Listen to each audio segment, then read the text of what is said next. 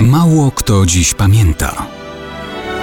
Datownik historyczny prezentuje Maciej Korkuć.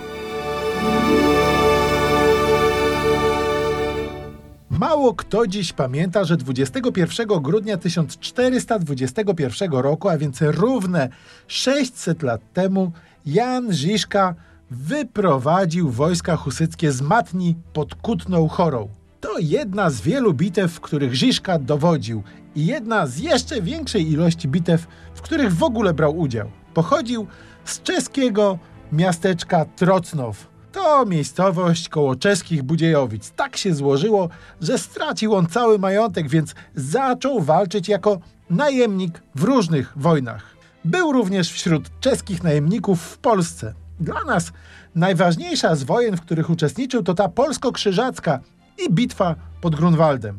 Dzięki niej ten czeski bohater narodowy zawędrował również na pierwszy plan słynnego obrazu Jana Matejki Bitwa pod Grunwaldem. Żyżka na tym obrazie umieszczony został nieco na prawo, poniżej księcia Witolda.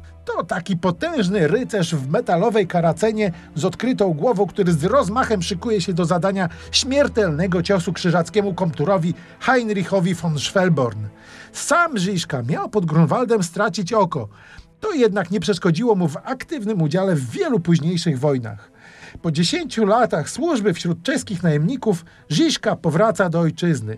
Po wybuchu czeskiej rewolucji husyckiej przyłącza się do wojsk walczących przeciw Zygmuntowi Luksemburczykowi i papiestwu. Dowodząc husytami, staje się twórcą taktyki opartej o wykorzystanie ruchomego taboru, czyli sprzężonych ze sobą łańcuchami opancerzonych specjalnie wozów taborowych, dodatkowo wzmocnionych artylerią, wypełnionych kusznikami, pikinierami i innymi uzbrojonymi ludźmi. Ziszka przeszedł do legendy jako niezwyciężony dowódca, bowiem w gruncie rzeczy żadnej bitwy nie przegrał. Chociaż w 1424 roku w końcu przegrał. Jednak nie z wrogiem w postaci ludzkiej, a z zarazą, która go dopadła, powaliła i do trumny złożyła w czeskim Przybysławiu. Tak więc zaraza nie po raz pierwszy i nie po raz ostatni okazała się silniejsza od zbrojnych zastępów. Zresztą dzisiaj chyba też coś o tym wiemy.